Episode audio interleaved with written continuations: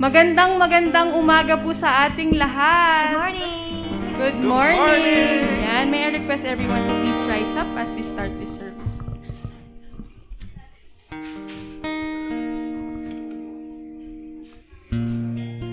Let us pause for a moment and acknowledge God's unfailing love for us and goodness in our lives.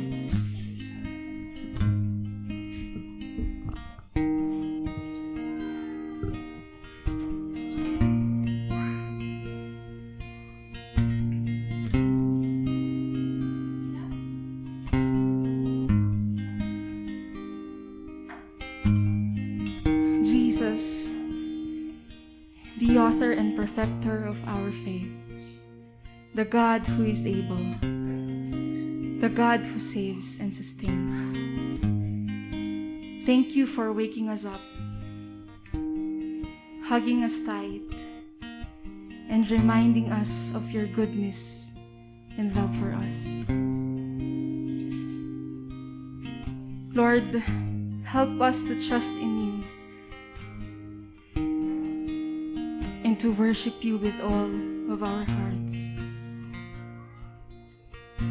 May our praise bring you glory and remind us of your promises that we are loved, we are blessed, we are favored, and we are your we are your children, Lord God. Lord, we love you. We seek your presence and we worship you alone. In Jesus' name we pray.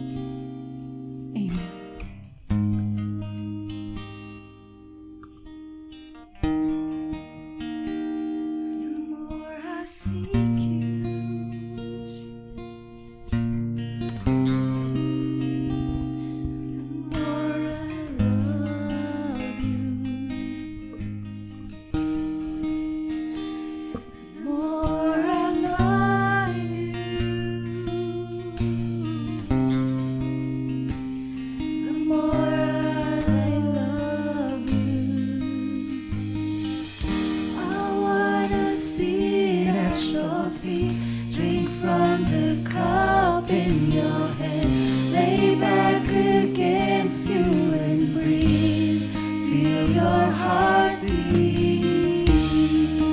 This love is so deep, it's more than I can stand. I melt in your peace, it's overwhelming.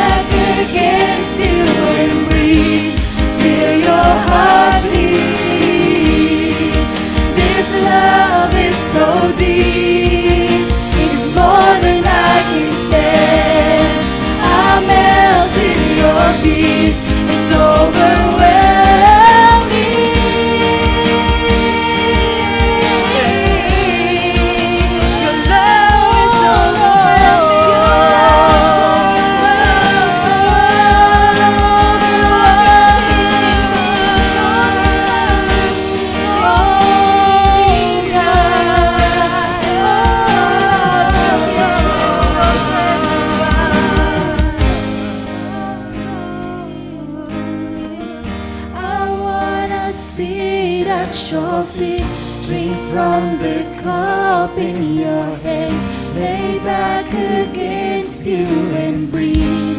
Feel your heart beat. This love is so deep, it's more than I can stand. I melt in your peace, it's overwhelming. I wanna sit at your feet, drink from the cup in your hands, lay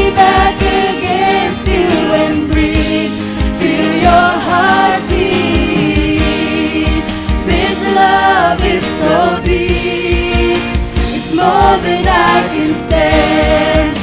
I melt in your peace, it's overwhelming. I wanna sit at your feet, drink from the cup in your hands, lay back against you and breathe. Feel your heart beat. This love is so deep,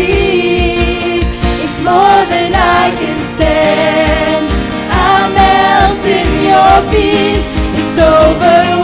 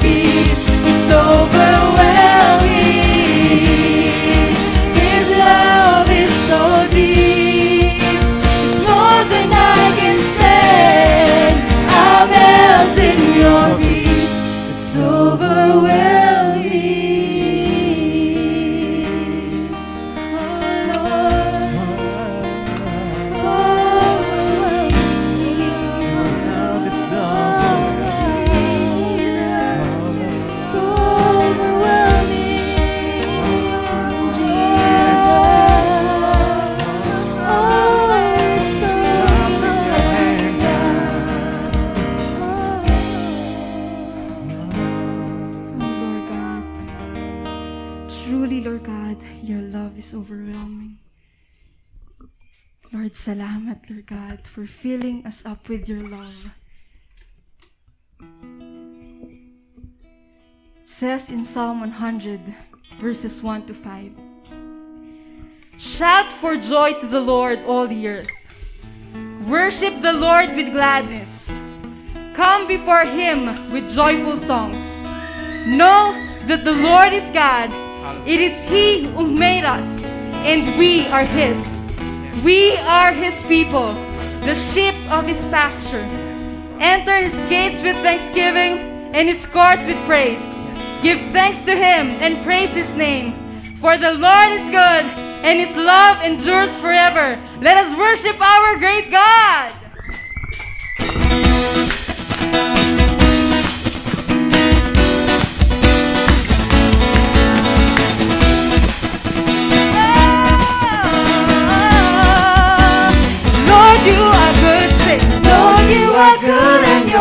Mercy enduring forever. Lord, you are good. Lord, you are good and your mercy Enduring forever.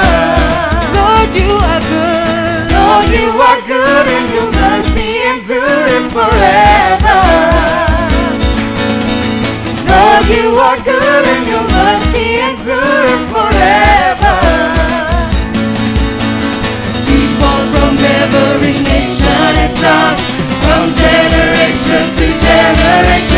We worship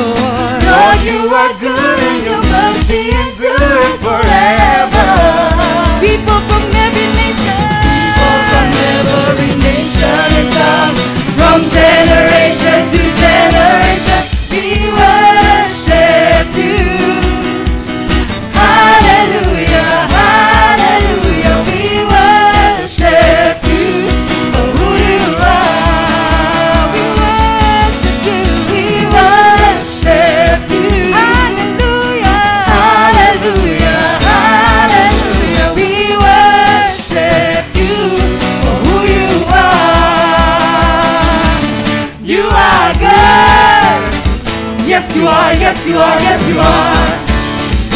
So good, so good. Yes you are, yes you are, yes you are. We sing. You are good all the time, all the time.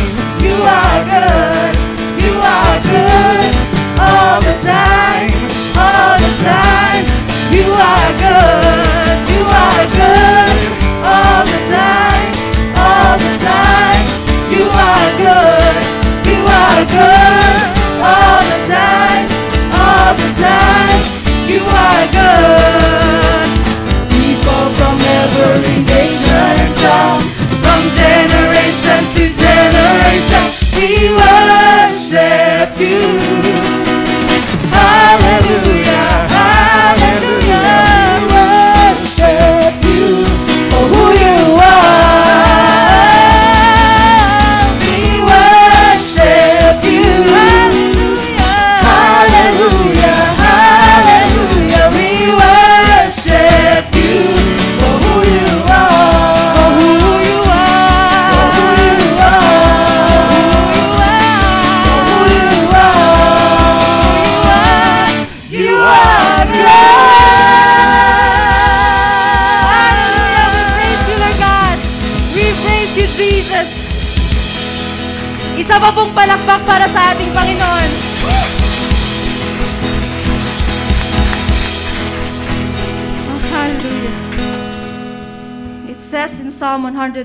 143, verse 8, Let the morning bring me word of your unfailing love.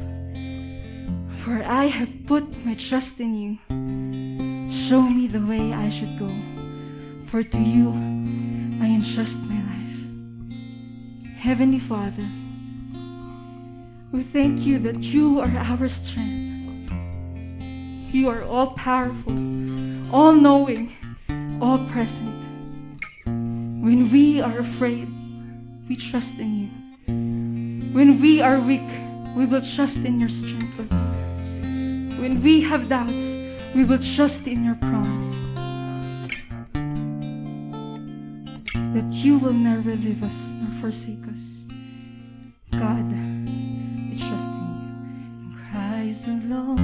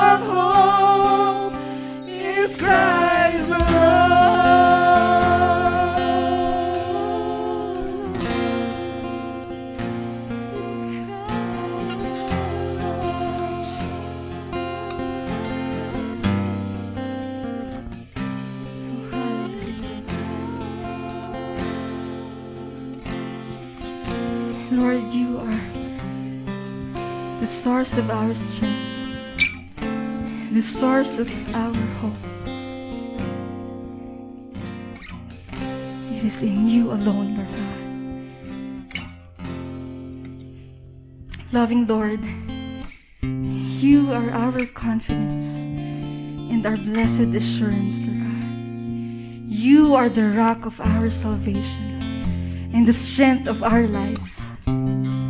Our hope rests in you, for you are my faithful and worthy of our praise. Thank you, Lord God, that your promises are sure and that your grace is sufficient for all of our needs. Thank you, Lord God, that your mercies are new every morning, for you are a faithful God. Thank you, Lord God, that you are our Heavenly Father who loves us and cares for us. Thank you, Lord God, that you are our precious Savior who died for us and gave us a new life. Thank you, Lord God, that you are our comforter who leads us and guides us into all truth. Loving Lord God, we lay our lives before you, for we trust in you completely. We pray that you would continue to keep and to care, to guard and to guide, to support and to strengthen in every avenue of our lives. For our trust is in you, our God and our Savior, our Lord Jesus Christ. You deserve all the glory, all honor, all praise, and power. In Jesus' name we pray. Amen and amen. Palakpakan naman po natin ang ating Panginoon. Mas malakas pa po dyan. Hallelujah, hallelujah. Bago po tayo umupo, pakisabi naman sa katabi mo, tuwang-tuwa akong nandito ka ngayon. Sa lahat ng natutuwa at nandito sila ngayon, shout Amen! Hallelujah! Makakaupo na po tayo lahat. Ayan, ngayong umaga, ayan, stop thinking too much. Di ba? Baka yung iba sa inyo, ang dami iniisip, di ba? It's okay that you don't have the answers to everything. Di ba? Yung importante sa buhay ngayon, you know that God is leading you and you are al- allowing Him to lead your life. So tapigin mo yung katabi mo, sabihin mo, smile. Smile, di ba? Sunday na Sunday, dapat nakasmile tayo. Ayan, so good morning sa inyo lahat. Yan, di ba? Good morning sa lahat ng nandito. Good morning din sa mga nanonood sa kanilang mga tahanan, di ba? Sa atin, naimbag, naimbag nga morning. Yan, di ba? Madali, naimbag nga bigat. Yan. So today, we get to conclude our series for the whole month of August entitled Roots Before Fruits. So, our prayer for the whole month of August is habang pinagdadaanan natin itong series na to, is that we personally get to assess ourselves. Di ba? Malalim ba yung ugat ko? Pangalawa doon, kung saan ba nakatanim yung ugat ko ngayong umaga.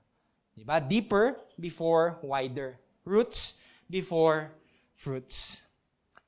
Uh, a couple of days ago, I watched in Facebook yata o TikTok, di ko alam kung saan ko napanood yun, eh, a, a, a pastor sharing something that I liked what he shared. Sabi niya, natry niyo na bang pumunta sa isang store? Tapos nung nasa store kayo doon, umorder kayo, tapos sasabihin, ay, sorry ma'am, out of stock. Ay, sorry ma'am, sir, wala. Di ba? Remember, la, two weeks ago, we went sa Jayco. Kasi nag-crave yung asawa ko. Kala ko buntis. Hindi pala. Yun. Nag-crave na Jayco. Pagdating namin doon, ay, sorry sir, walang donuts. Di ba ha? Bakit pa? Di ba? Yung, yung, typically, yung unang isipin ko doon, ano? Di ba magagalit? Pero siyempre, bilang kristyano, inisip ko lang na, edi magsaka na lang kayo. Di ba? Typically, wala eh. Walang benta. Bakit ba't pa kayo nakabukas? Di ba? And most of the time, we laugh. Pero typically, ganun din yung simbahan eh. Di ba? Kung hindi rin tayo nag exist para mag-disciple, that makes disciple to glorify God, magsara na lang tayo. Di ba? Sad thing, pero yun yung katotohanan eh. If a church does not exist to be a disciple of Jesus Christ that makes disciple, sad to say, magsara na lang tayo. Di ba? But being a disciple that makes disciples, di ba, starts with us connecting with God. It starts with our roots. Kaya nga palagi natin sinasabi doon, roots before fruits. Na marami sa inyo sabi, ay pastor, hindi ko kaya yan. Hindi ko kaya mag-disciple, napakahirap. Pero today, yung focus muna natin, yung connection natin kay Lord. Our connection and to make our roots deeper before we bear our fruits. So it all depends on our roots. So today's message is entitled The Secret to a Fruitful Life. The secret to a fruitful life. Dapat fruitful yun, yung totoong spelling. Pero today, siguro malalaman natin kung ano bang sikreto. Ano bang secret to a fruitful life, di ba? Kumbaga, ano ba ano bang meron? Di ba? Ano bang dapat nating gawin? Ano bang dapat nating makita o ma-realize? And today we get to see that based on our passage of scripture in John chapter 15 verses 1 to 8. Basically, being a Christian, bilang pagiging isang Kristiyano, hindi ganun kasimple. Na we accepted the Lord as our personal uh, Savior and Lord. Tapos biglang meron mga paniniwala na, na gusto nating gawin. Tapos inisip natin, wow, saved na tayo. But being a Christian is more than those things. Pangisip natin, ganun na ba kasimple? Hindi ganun kasimple yung buhay Kristiyano. Yung buhay Kristiyano starts with us having that union and connection with Jesus. After connecting with Him, it then proceeds to living for Him. Yun ang ibig sabihin nun. Eh, pagtingin mo pa, ah, ganun pala, napakahirap pala. And today, when we look upon our passage of scripture later in John chapter 15, bago natin basahin, meron word doon na tatatak sa inyo. And that word is the word abide. Sabi sa katabi mo, abide. Abide, according to the dictionary, would mean to continue without fading, di ba? Or being lost, di ba? Synonyms niya to remain, to live, to continue, to stay, to persist. Yun yung mga words that are associated with the word abide. Baka mamaya pa binabasa natin yung John chapter 15. And you come across the word abide, alam niyo ibig sabihin. Right then and then, you are you know na ah, yun pala ibig sabihin nun. To continue without fading. To remain. To live on. Di ba? To persist. Abide, my brothers and sisters, today is a verb. Di ba? Isa siyang verb. Di ba? Pag sinabi kong tayo, anong gagawin nyo? Tatayo kayo, kanta, kakanta tayo. It's something that we do. Ibig sabihin ng abide, it's not a feeling. Di ba? Hindi siya pakimdam na parang love, pwedeng verb, parang feeling. Itong abide, it's a verb. It's something that we do. Abiding in Christ is something that we should do as Christians. The secret to an effective and powerful Christian life more than reading the Bible, more than praying, more than coming to church, it starts there by abiding in Christ. So today, if you have your Bibles with you today, may I ask you to open your Bibles to John chapter 15, verses 1 to 8. And can I invite everybody who can stand up and read to please join me as we give honor to the reading of God's Word this lovely morning.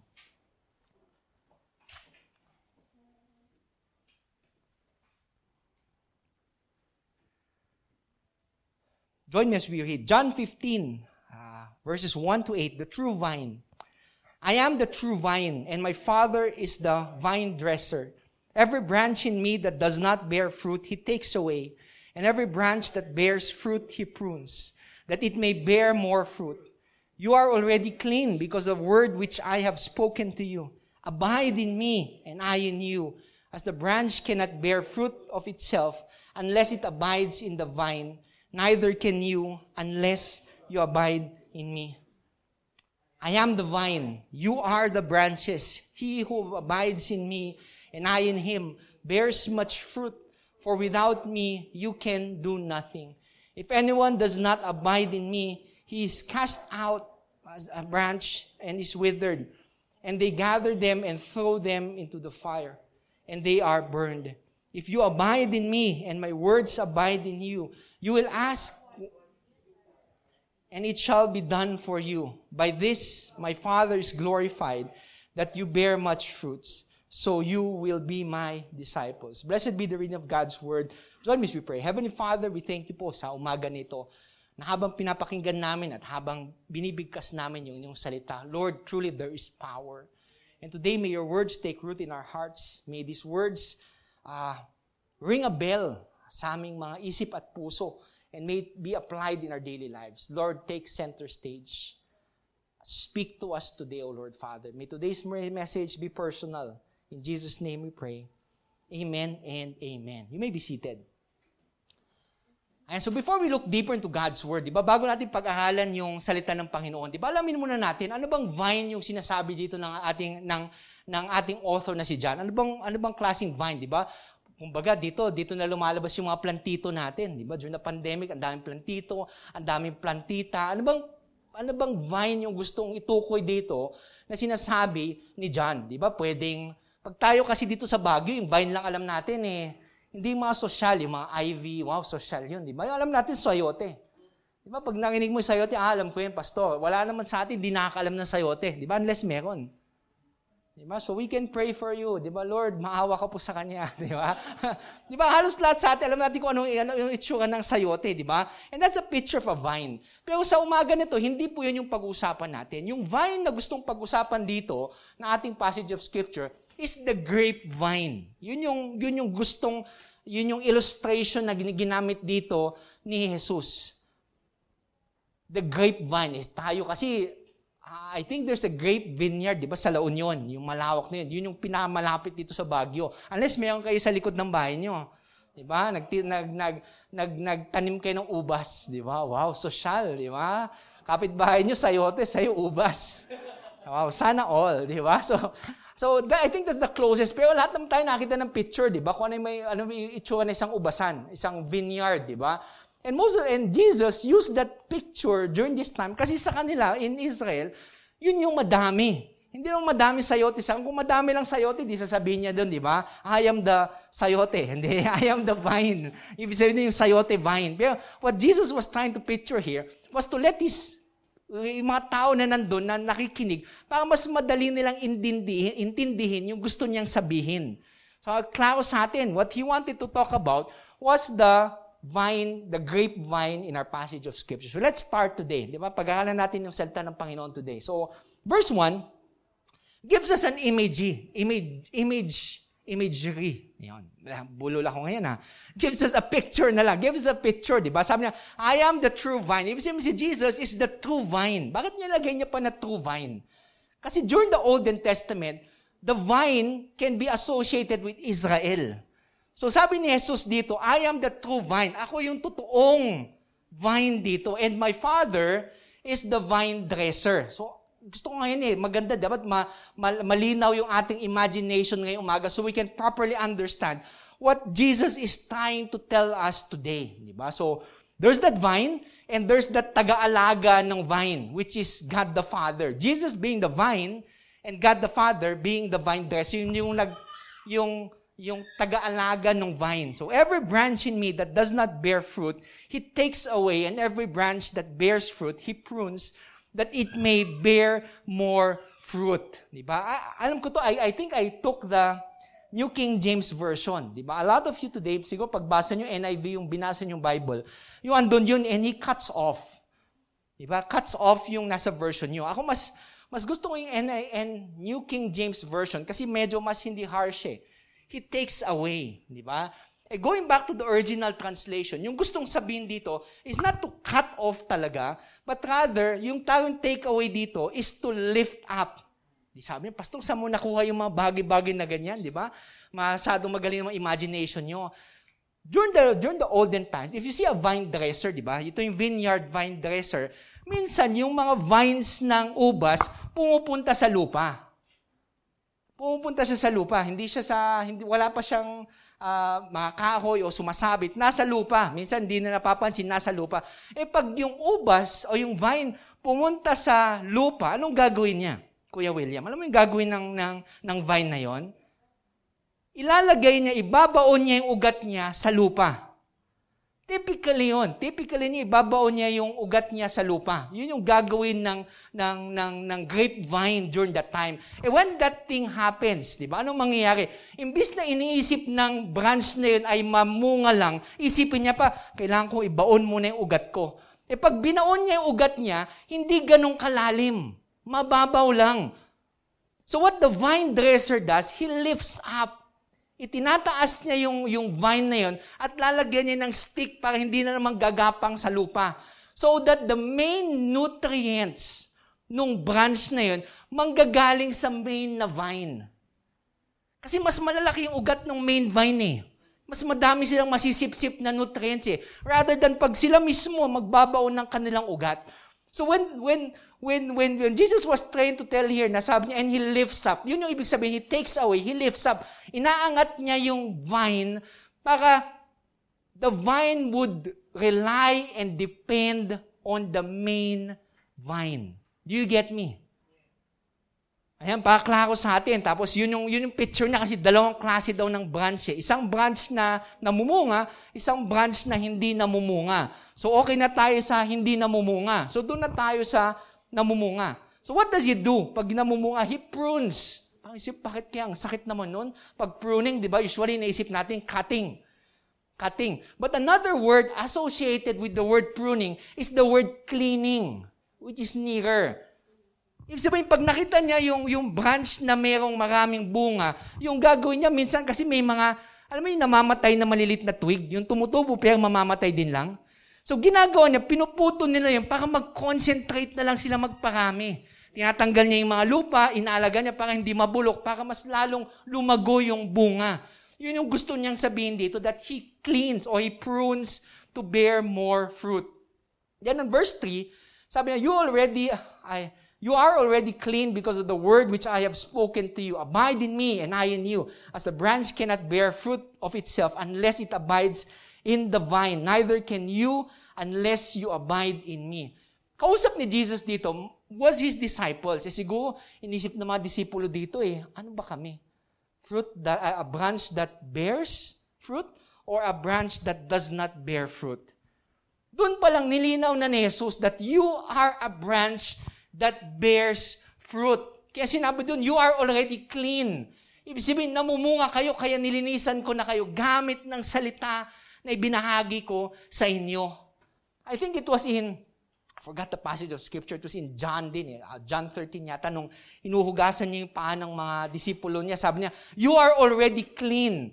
Kaya nga uhugasan ko na lang yung paa ninyo eh. And that's the same thing Jesus wanted to imply here. Ibig sabihin, hindi nyo kailangang isipin kung ano ba kami, namumunga o hindi namumunga. By the mere fact that you are already clean, ibig sabihin, kayo nasa namumunga. Di ba? Yung pinag-usapan natin dito, kristyano na namumunga at hindi namumunga. Hindi natin pinag-usapan dito yung unbeliever o, o believer. Kasi sabi dito, di ba, every branch in verse 2 that remains in me. Ibig sabihin, pareho sila eh. Namumunga man o hindi namumunga, they remain in Christ.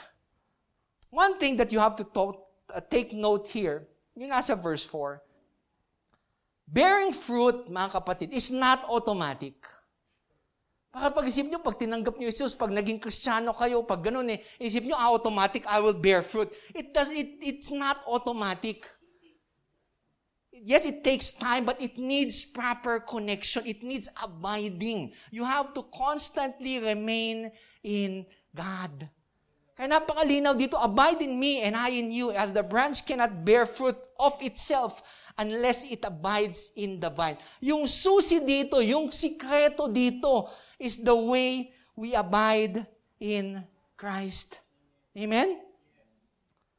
So what can we learn here? The secret to a fruitful life is what? The secret to a fruitful life is someone who firmly clings to Jesus. Di ba? May girlfriend ba kayo clingy? O boyfriend clingy? Di ba? Kakaiba yan. Boyfriend mo clingy, di ba? Yung boyfriend mo talagang gusto, lapit ng lapit, dikit ng dikit sa'yo. Di ba? Gusto niyo ba ganon? Mga girls? Di ba? Boyfriend na clingy. Di ba? Work ka, paglabas mo, yakap ka agad, hanggang, hanggang hatid na, nakayakap lang kayo, di ba? Clingy, di ba? Yun yung sabihin clingy. But a better, para mas ma-picture nyo yung word, yung what it means to be firmly, uh, to firmly cling to Jesus, di ba? For example, naglagay tayo dito ng, ng ano bang word? Pulley. Alam mo yung pulley?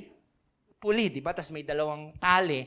Tapos isusupport niya yung weight ko. Kunwari, mag-ana ako. Kunwari lang, di ba? Kunwari, kaya yung isupport. Hawakan ko yung dalawang tali na nakakabit sa pulley. Di ba? Tapos tatanggalin. So, nasa chair ako, tatanggalin yung chair. Nakabitin ako. What would happen if I let go of one of the ropes? Mahuhulog ka. Di ba? Ganon din pag binitaw mo yung sa kabila. What it means to cling is to hold on for your life. Yun yung sabihin to what it means to firmly cling. To hold on, to depend. To get as much as possible of God in your life. And that's one of the secret to having a fruitful life. To cling to God all the time. Ibig sabihin, alam mo, umaasa ka eh. You depend on Him, you rely on Him. Alam mo na you cannot do anything apart from God. And that's what it means to firmly cling to Him. To be spirit-filled and Bible-filled, to depend and rely on Christ for nourishment, just like a vine that depends on its roots. Today, the first secret to a fruitful life is us firmly clinging to Christ. Dapat matindi yung kapit natin sa Panginoon eh. And the more we attach ourselves to God, the more nutrients we receive. Yung maganda yung pag ang dami mo natatanggap eh, di ba? Lahat naman tayo naging bagong Kristiyano, di ba? When we became a, a new Christian, di ba? Super excited tayo. Pastor, ako na, maaga pa lang, andyan ka na, gusto kong tumulong, Bible study, sama na ako. Pastor, talaga excited na excited ka eh, di ba? You wanna do everything. Kasi super excited ka eh. Gusto mo talaga nakakadikit ka palagi kay Lord. Eh. Habang nakadikit ka mas nalo kay Lord, eh, you begin to think about your life. Doon na pumapasok, di ba, yung nililift up ka ni Lord para mas lalo ka magbunga. Eh habang nililift up ka at namumunga ka na, then suddenly, God will prune you. He would clean you. So, tatanggalin niya yung mga distractions mo sa buhay so you can properly focus on what's important. Lahat tayo, marami ang gusto. Gusto, mo mag, gusto ko mag-preach, gusto ko mag-teach, gusto ko mag-evangelize, gusto ko sa worship team, gusto ko sa tech. Lahat, gusto mo na eh. Ang problema doon, hindi pwedeng lahat eh. You have to find your place and specialize on it. Find something that you enjoy doing. And be the best person na gagawa nun. That's what God wants us to do. Na habang nililift up tayo, the more we bear fruit, the more He removes the things that are not looking like Christ, the more He removes distractions, mas nakikita mo nang mas malinaw, eh, ah, alam ko na kung saan ako. Alam ko na kung anong kailangan kong gawin. But that all comes as we firmly cling to God. Pag tayo bumibitaw, wala rin lang.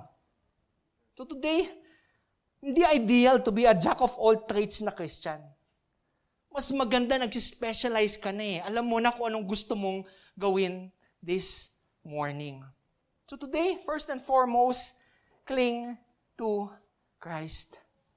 Cliff Richard said, the more we depend on God, the more dependable we find He is. It was so true. Di ba? Parang, I don't know, mas, mas, mas makaka-relate kayo sa quote na ito pag kayo naranasan nyo maging gipit. Pag kayo naranasan nyo na may pangangailangan sa buhay, rock bottom, di ba? Wala na akong malapitan, pastor. But then I suddenly felt the presence of God na alam ko na despite the things that are happening in my life, alam ko may ilaw pa rin eh, may pag-asa pa rin eh. Di ba? Bang, maganda kasi pag naranasan mo, then you would know what I'm talking about. Pero my prayer, kung di mo man naranasan, well, mahaba pa ang buhay. Di ba? Hopefully you get to uh, get to experience it in life. It means learning to depend on God means learning to fully trust Him. Hindi lang tiwala, pero buong tiwala. Iba yung nagtitiwala ako kay Dave, nagtitiwala ako kay Kuya William, pero iba yung buong tiwala. It means no questions asked. See, right then and then you can rely on this person. By doing so, you are following Jesus' example, who trusted his Father and did all things according to his will. Last Sunday, we conducted a financial uh, awareness uh, training or seminar, di ba? Uh, ni Tita Tina at saka ni Lovely, di ba? Sila yung nag-host, sila yung nagturo sa amin. Eh, habang andun, di ba? If you were there, di ba? Grabe, ang dami natutunan. Sayang, no? Yung mga wala, sayang. Namigay sila ng pera, di ba? Sana all, di ba? So, pag inisip mo, if you were one of those persons sitting there, pang isip mo, pang hirap palang i-secure yung future, ah. Di ba? Napakaraming dapat gawin parang mas lumabo pa eh. Pastor, mas lumabo pa yung future ko eh, di ba? Lalo na yung sinabi ni, I think it was Lovely who said, it starts with you computing, di ba? Dapat nagko-compute kayo ng mga expenses nyo. Para alam nyo kung saan napupunta, di ba? So, syempre, nag-compute din kami, di ba? Nag-compute kami ng gastos, lalo na sa kinakain namin, di ba? Food expense. Basically, ang dami yun, di ba? So, nagsimula na kami ng mag-compute ng gastos sa pagkain. And we made a we made a realization. Ganda ng realization namin. Simula ngayon, sabi ko sa wife ko, di na tayo magko-compute. I'm just kidding. I'm just kidding. At the end of the day, di ba, those are all good. God gives you wisdom. God sends you people to help you manage your finances and manage your life. Pero at the end of the day, are we truly relying on God for everything? People can help you, people can teach you, pero at the end of the day, talaga bang nagtitiwala ka, buong tiwala ka ba sa Panginoon? It starts there. May insurance ka, wala ka naman tiwala sa Panginoon. Sayang. Kasi pang, pang, pang mundo lang yun eh. Paano na ipagdating sa langit? So today, first and foremost, as we cling to God, we ask ourselves, are we relying on God for everything? Take note, sabi ko, not some things, hindi lang pera, hindi lang sa relationships, but you have to trust and rely on God for everything. Sabi sa tabi mo, lahat. So tuloy natin. Tuloy natin yung ating passage of scripture in verses uh, 5 to 6. Uh, so here, Jesus emphasized here a mutual relationship. Alam mo yung mutual? Kaya sabi dito, di ba? I am the vine, you are the branches. He who abides in me and I in him. You see, as we abide in Christ, Christ abides in us. For without me, you can do nothing. If anyone does not abide in me, he is cast out as a branch and is withered, and they gather them and throw them into the fire, and they are burned. It is impossible for a Christian to bear fruit, di ba? Yun yung established natin na conclusion.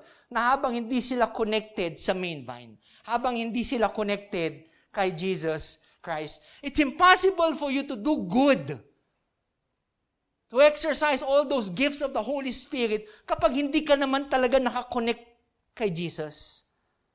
You know that love, peace, forbearance, kindness. I, I memorize mo lahat ng fruits of the Holy Spirit. If you're not properly connected with God, then baliwala lahat yon.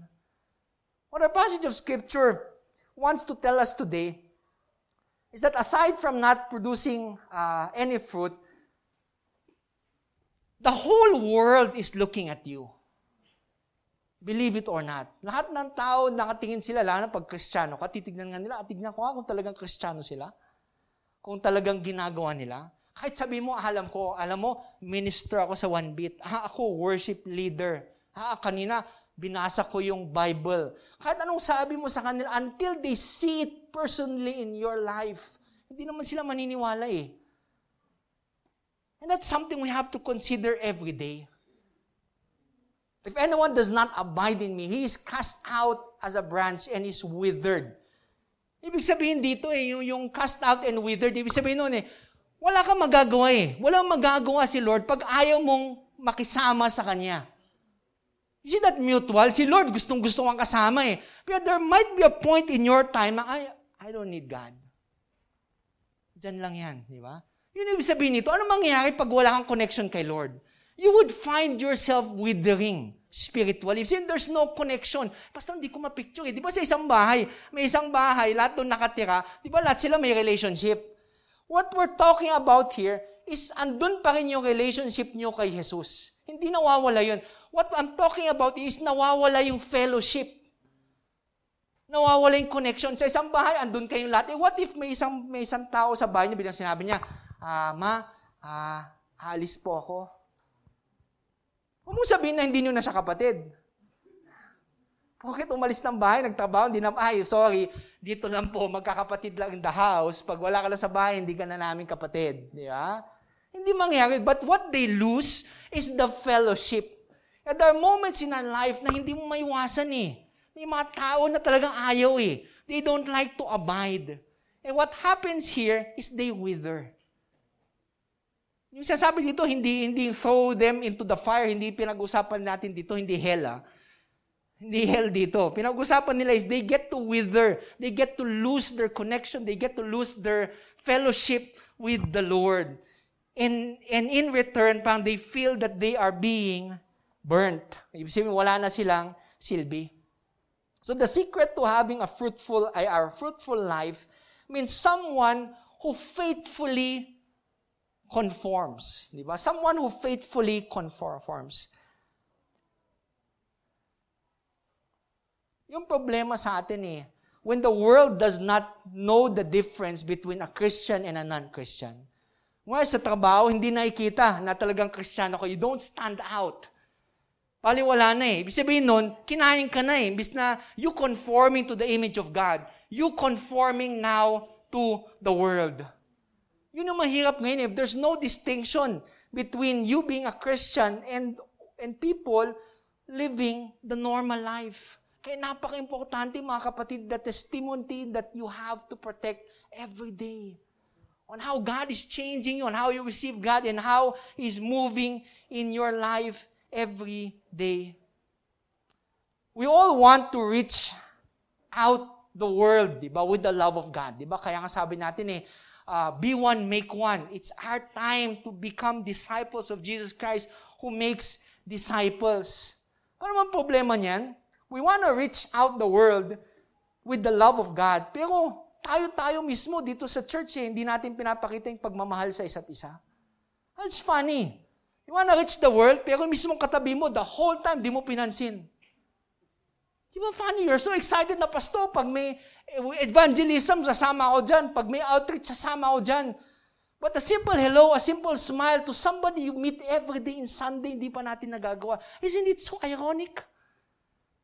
Di ba napaka-ironic? And that's what it means to faithfully conform. Ibig sabihin, every day, we find ways for us to become more like Christ.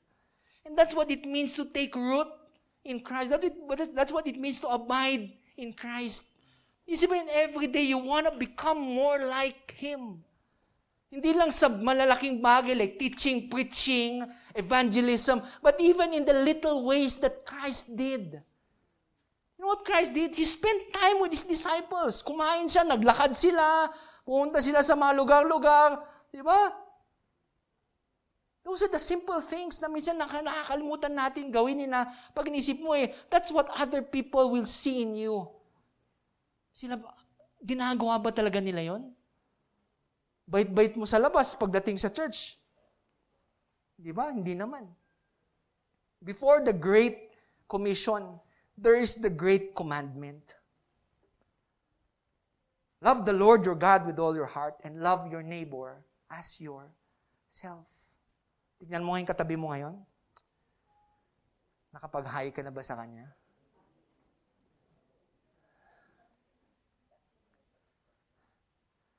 How can we love outside the church if we cannot love from within?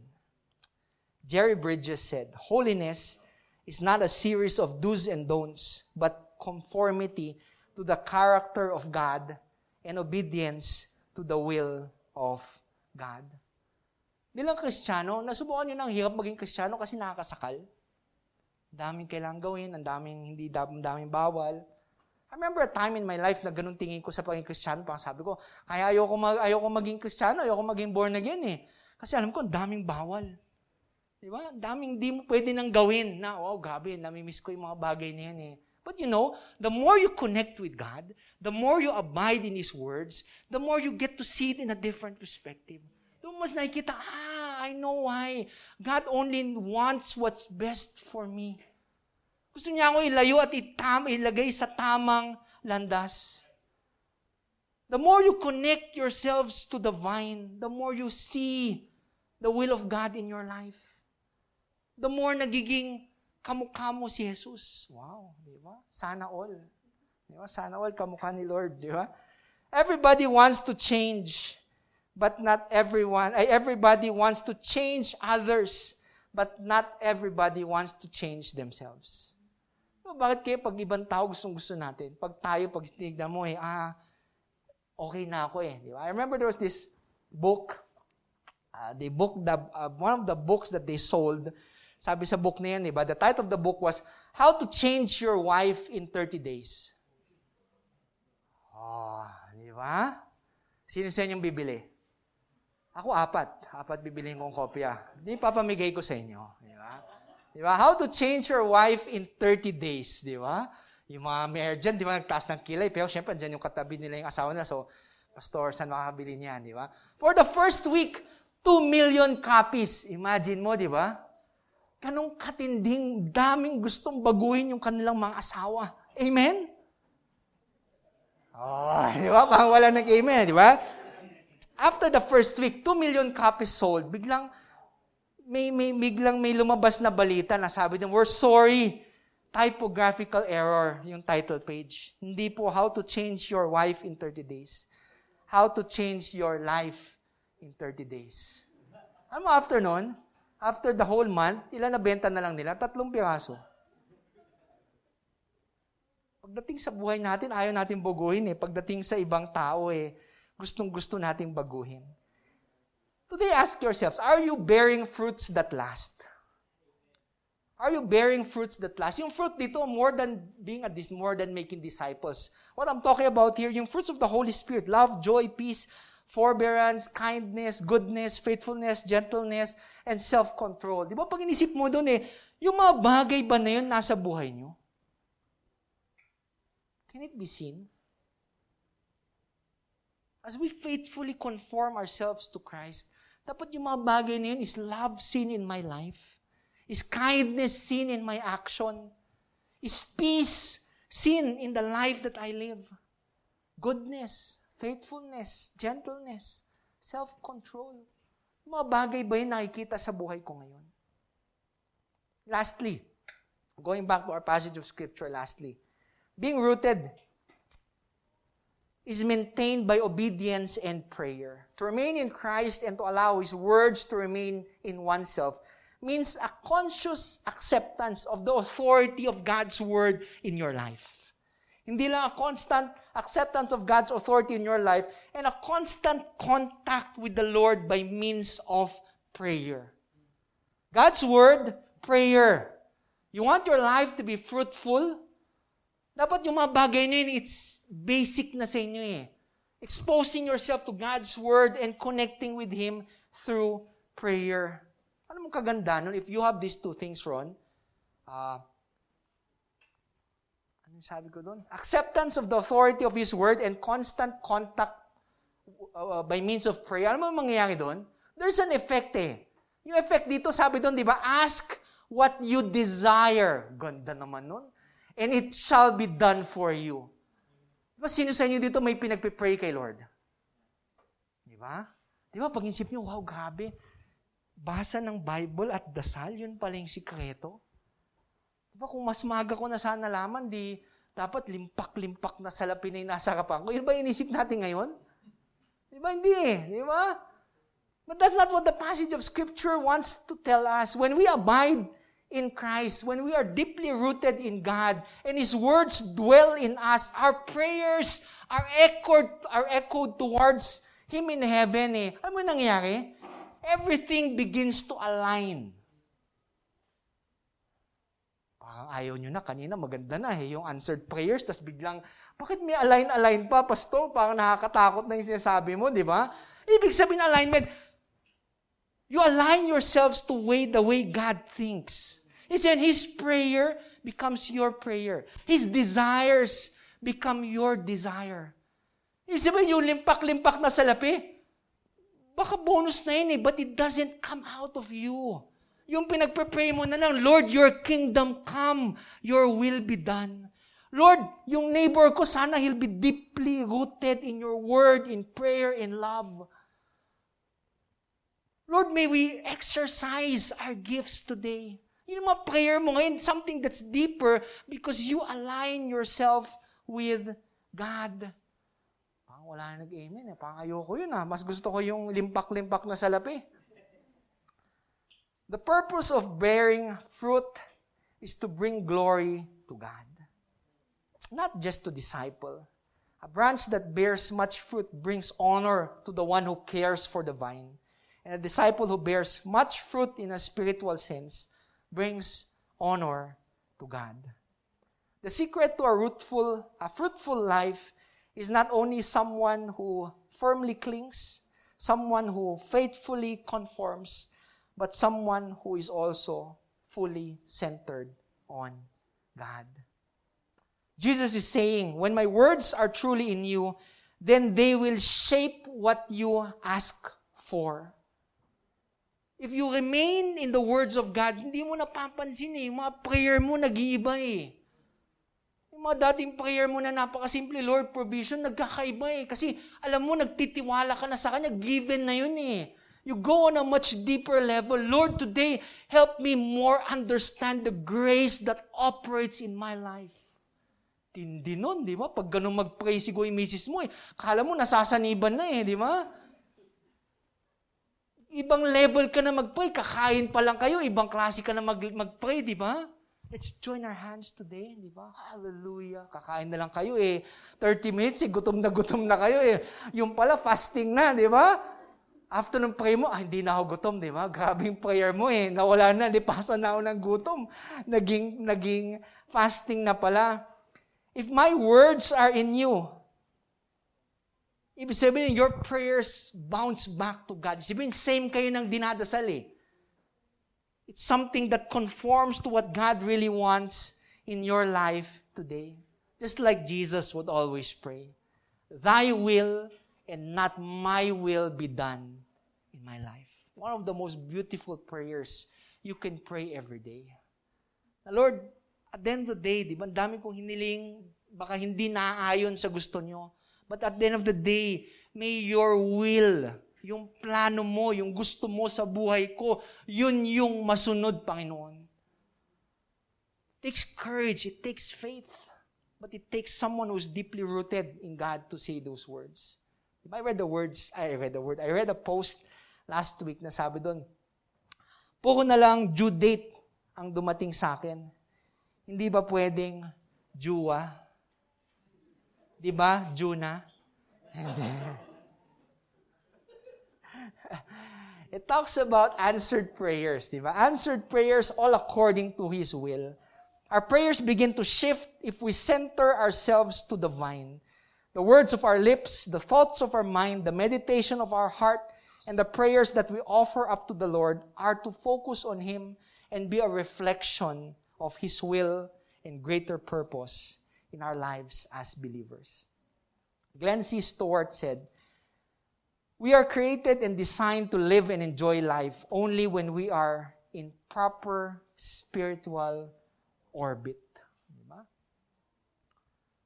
Ganda nun eh. When you're aligned with God, when you are centered towards His will, Diba? Sabi ko, the safest place anybody can be is in the center of God's will.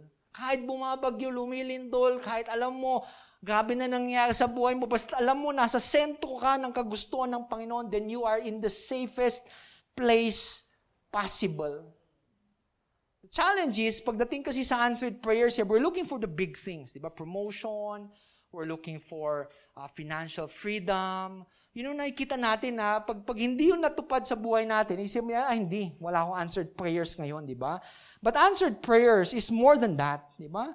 Jesus said He would give us whatever we ask. So today, di ba tinatanong natin, are we asking for His kingdom to come? Are we asking for the sun to rise and for the heavens to declare His glory? Are we asking for His Spirit to strengthen us? Are we asking, uh, are we asking Him to give us the power to understand His grace more deeply.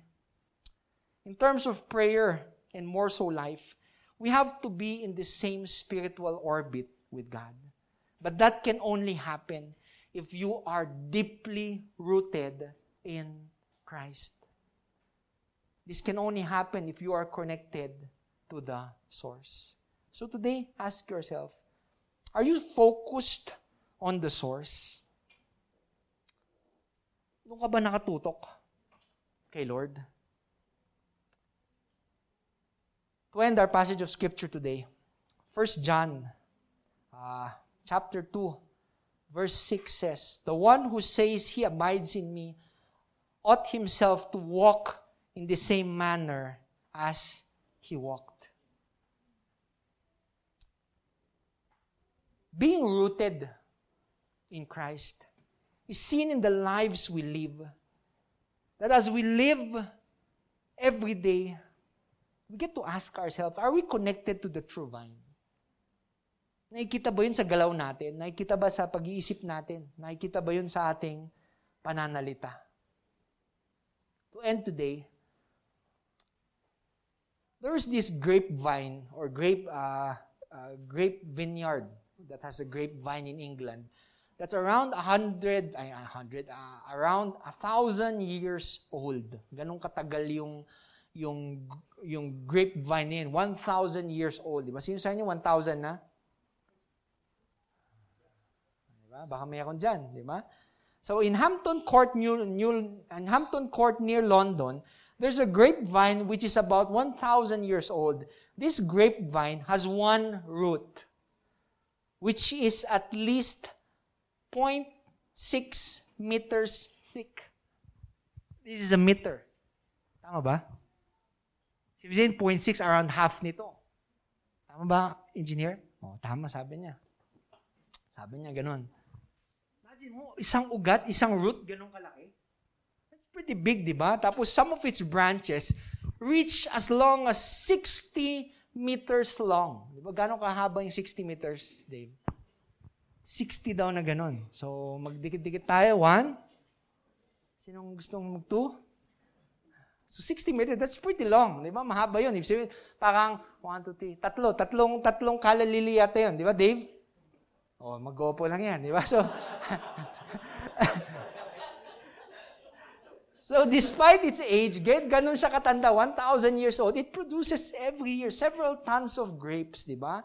Although some of the smaller branches are 60 meters from the main stem, they still produce that sweet and delicious fruit because they are connected to the main vine.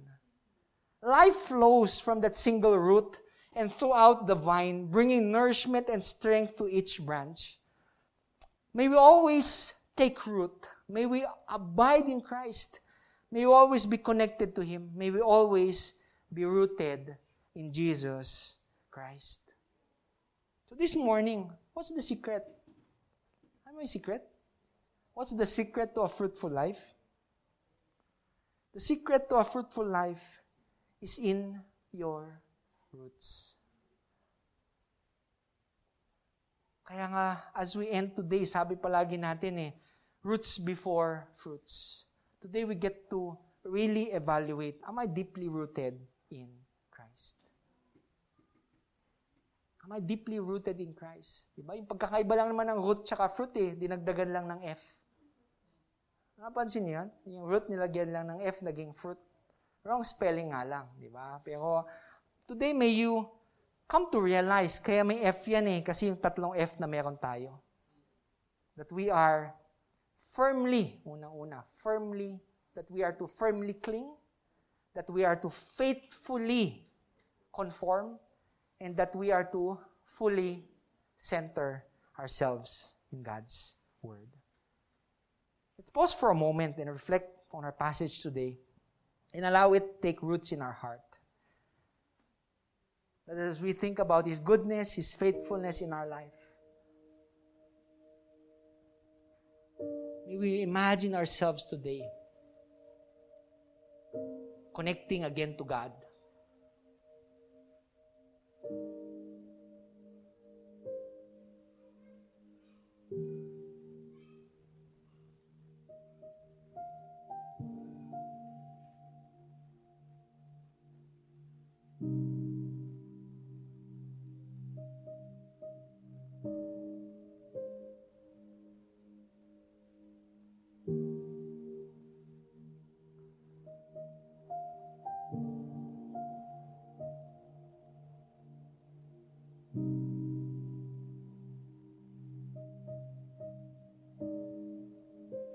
We connect yet again to God. As we end our series, Roots Before Fruits.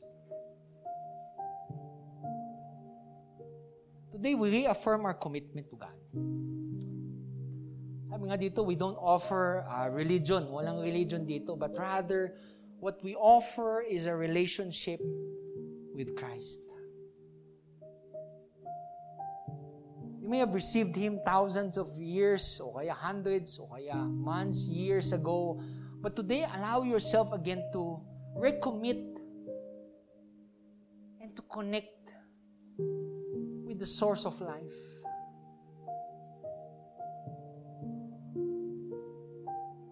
So today, as a gesture of your faith, if you want to commit yourself to God again, with eyes closed so that no one is seeing you, you can just place your right hand towards your heart.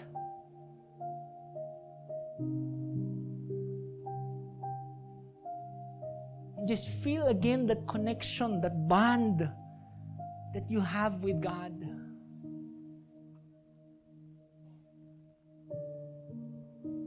At today, allow it to spark that flame na hindi naman nawala from the very beginning. Allow you to feel the hand of God telling you, I have never left you nor forsaken you. I have been with you ever since. And today, may God affirm you. May God remind you na hindi ka nag-iisa.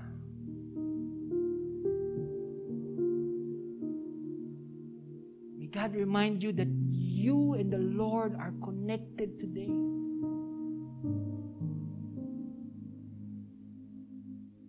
He knows your thoughts. He knows your joys. He knows your pains. He knows what you're going through today. Father, today, take root in our hearts as we take root in Christ.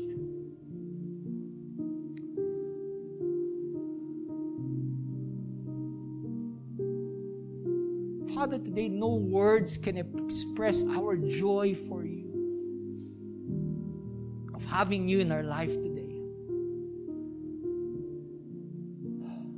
Patong-patong na problema, challenge after challenge,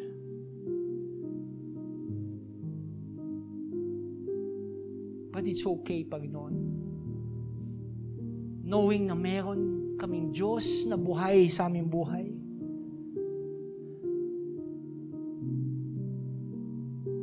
And as we take root in Christ, He would allow us to weather the storms that come in our life. He would allow us to, to stand strong. Dahil hawak niya tayo. Maraming luha ang iyong binuhos. I believe God would replace that with unlimited joy. Today, Father, we thank you for your word. Truly, apart from you, we can do nothing. And as we reflect not only on today's message, but message after message after message, nakikita namin yung halaga, Panginoon, of having that relationship with you. Na pag narinig namin na mahal kayo ng Panginoon, we know that it's something personal.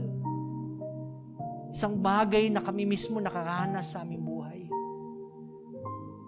We feel your overflowing love in our lives. And today, help us to trust you fully. Hindi lang sa ilang aspekto sa aming buhay, but allow us to trust you and offer to you our whole life today. As we look upon our lives today, Panginoon, help us to bear those fruits of the Holy Spirit sa aming mga buhay. Love, joy, kindness, goodness, faithfulness, forbearance, self-control. Allow us to have those things in our life. Today, O Lord, may we focus on you and you alone. May we learn to center not only our thoughts, our actions, but everything that we do on your finished work. That truly, Father, may we put into practice that it's God first, God second, and God third. Panginoon, we thank you that truly the secret to a fruitful life is in its roots. Roots that are rooted in Christ alone. Father, I thank you and I pray for each one that is here today. I pray that they may grow deeper in knowing you and making you known. I pray, O oh Lord, that your grace may overflow in their life. Pray that their, their lives become a beacon of light to other people. I pray that their testimonies be so powerful that other people would get to feel the love and grace of Jesus.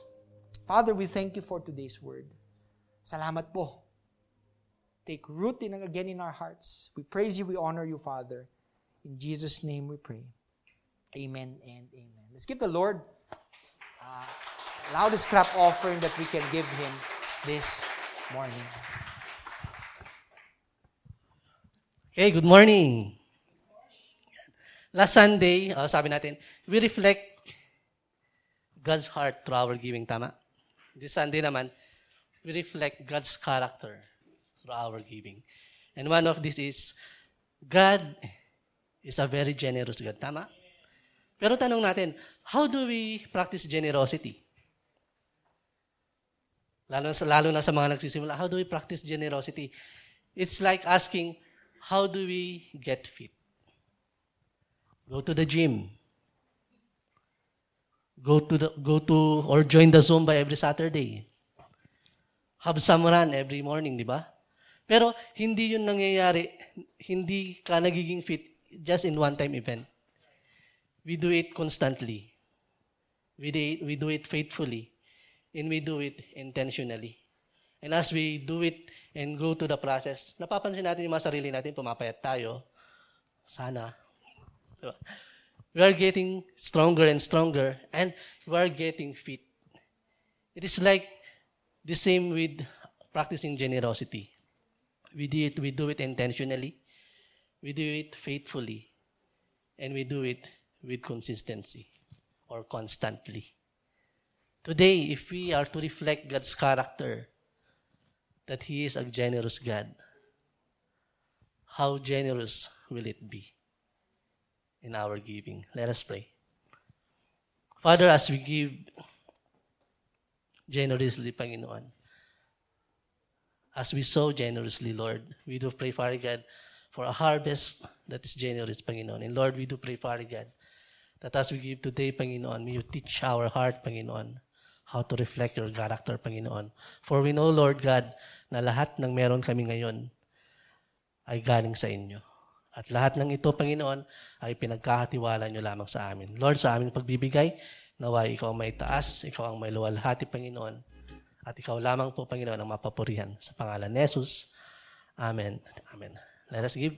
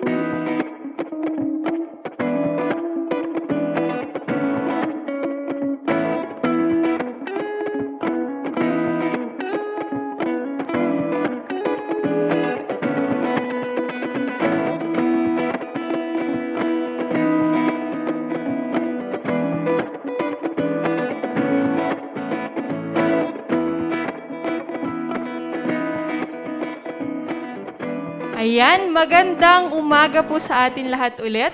Sino pong excited sa mga announcements? Ayan. Um, first announcement po for women. Um, meron po kaming Zumba or Health and Fitness every Saturday at 6.30 a.m. Meeting place po is Burnham. Hope to see you po doon sa mga um, kahit parehas na kaliwa ang paa, pero feel na feel ang pagsayaw. Sama na kayo sa Zumba on Saturday po. Yan. Men's naman po, please um, wait for the announcement. Sa, uh, ano lang po muna, standby, standby lang po muna tayo for the announcement. Sino naman po dito ang mga estudyante? Wow, ang dami estudyante. Mga feeling student. Sino yung mga yon? Ayan. So we are excited to announce that we will be having a back to school kickoff on September 1, 2022 Thursday. So, sino na pong excited para mag-join? Naku, isa pa nga, sino mga excited na mag-join? Ayan. So, tentative time will be 2 p.m. and venue or other information will be announced via Facebook page po ng One Bit Christian Ministries or dun po sa um, group chat po. So, come with your best fashion attire, mga estudyante. So, kung ano, kung sino ka, kung paano ka manamit, be um, you sa pagdating doon sa um, September 1. Okay? Sa mga estudyante, may narinig ba ako dyan? Ayun. So, something to look forward to, water baptism po, and worship night. To be announced po yung venue and the schedule po ng mga events na to. So, again, today is the last Sunday of the month. So, sa lahat ng mga August celebrants, happy birthday and may we request the August celebrants to please stand up and punta po kayo dito sa harap. Yan. Wow, happy. Asan na yung mga birthday celebrant? Ate Kriza, Tita Aisel, Maya. Wow. Sino pa po? Sino pa po ang mga August celebrants? Punta na po dito sa harap. Dali, Tita Cynthia. Ate Ros.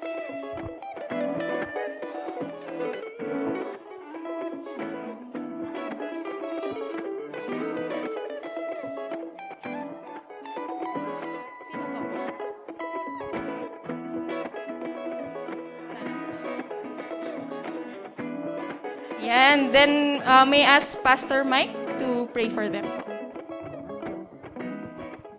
Ayan. So, happy birthday sa inyo. Wala na ba? Sayang, may, may 10K daw ah. Ayan. So, ayan. Kung wala na, wala na talaga, huling tawad, wala na. Sige, sige. So, may invite everybody to stand up as we pray for our celebrants uh, for the month of August. Ayan. So, as a family, can you just stretch yung isang kamay nyo sa kanila as we pray for them? Uh, manalangin tayo. Heavenly Father, we thank you po. Thank you po sa buhay na uh, binigay nyo sa amin at ngayong umaga na ito sa mga mahal namin sa buhay na nagdidiri, nagdidiri, nagdiriwang ng kanilang kaarawan, O Lord Father, for the month of August. Father, today we are reminded of your goodness and your faithfulness. And today we pray for them, O Lord Father. We pray that you grant them their heart's desire, all according to your good and perfect will. We pray, O Lord, that you constantly surround them with people who loves them and who cares for them. Father, we pray that you cover them and their families with your most precious blood, O Lord Father. Keep them safe, O Lord Father, and in everything that they do, Panginoon. May you bless the works of their hands. May you guard their hearts, guard their minds, O Lord Father. Father, today we thank you po sa kanilang buhay, isang pagpapala, hindi lang sa kanilang pamilya, pero pati po sa simbahan na ito. And today, O Lord Father, the Lord bless you and keep you. The Lord make His face shine upon you and be gracious upon you. The Lord lift up the light of His countenance upon you and give you peace. In Jesus' name we pray. Amen and amen. Ayan, so, ayan, may cupcakes kayo. Happy birthday. Ayan. Yung mga na makakatanggap po, 500 po yan. 10K. Yan. Ayan. Yeah, wala talaga may birthday. Sayang. Okay. So, before we end, kanang kamay sa ating mga puso. Ayan. Diba? So, take root in our hearts. Pero paalala natin sa katabi natin. So, tapikin din natin sila. Diba? So, sabihin mo sa kanya, you are blessed. You are favored. You are loved. You are a child of God. Amen. So let's raise our hands to the heavens and just end the word of prayer. Let us pray. Heavenly Father, God of peace, love, and joy, God who we can call Abba. We come before you today and thank you for today's message. Truly, O Lord, may we take root in Christ. I pray that the love of God, the abounding grace of His Son Jesus, and the constant fellowship of the Holy Spirit be with you all. Go in peace to love and serve the Lord. And all of God's children would say, Amen and amen. God bless. Keep safe. Ayun, ah, pahabol daw na announcement. Yan, yung mga youth, wag mo nang umalis. Mga feeling youth din, wag mo nang umalis. Two minutes, imimit lang daw kayo sa likod ni Ate Sheila. Ayan, so, ayan. So, God bless, keep safe. See you again next Sunday.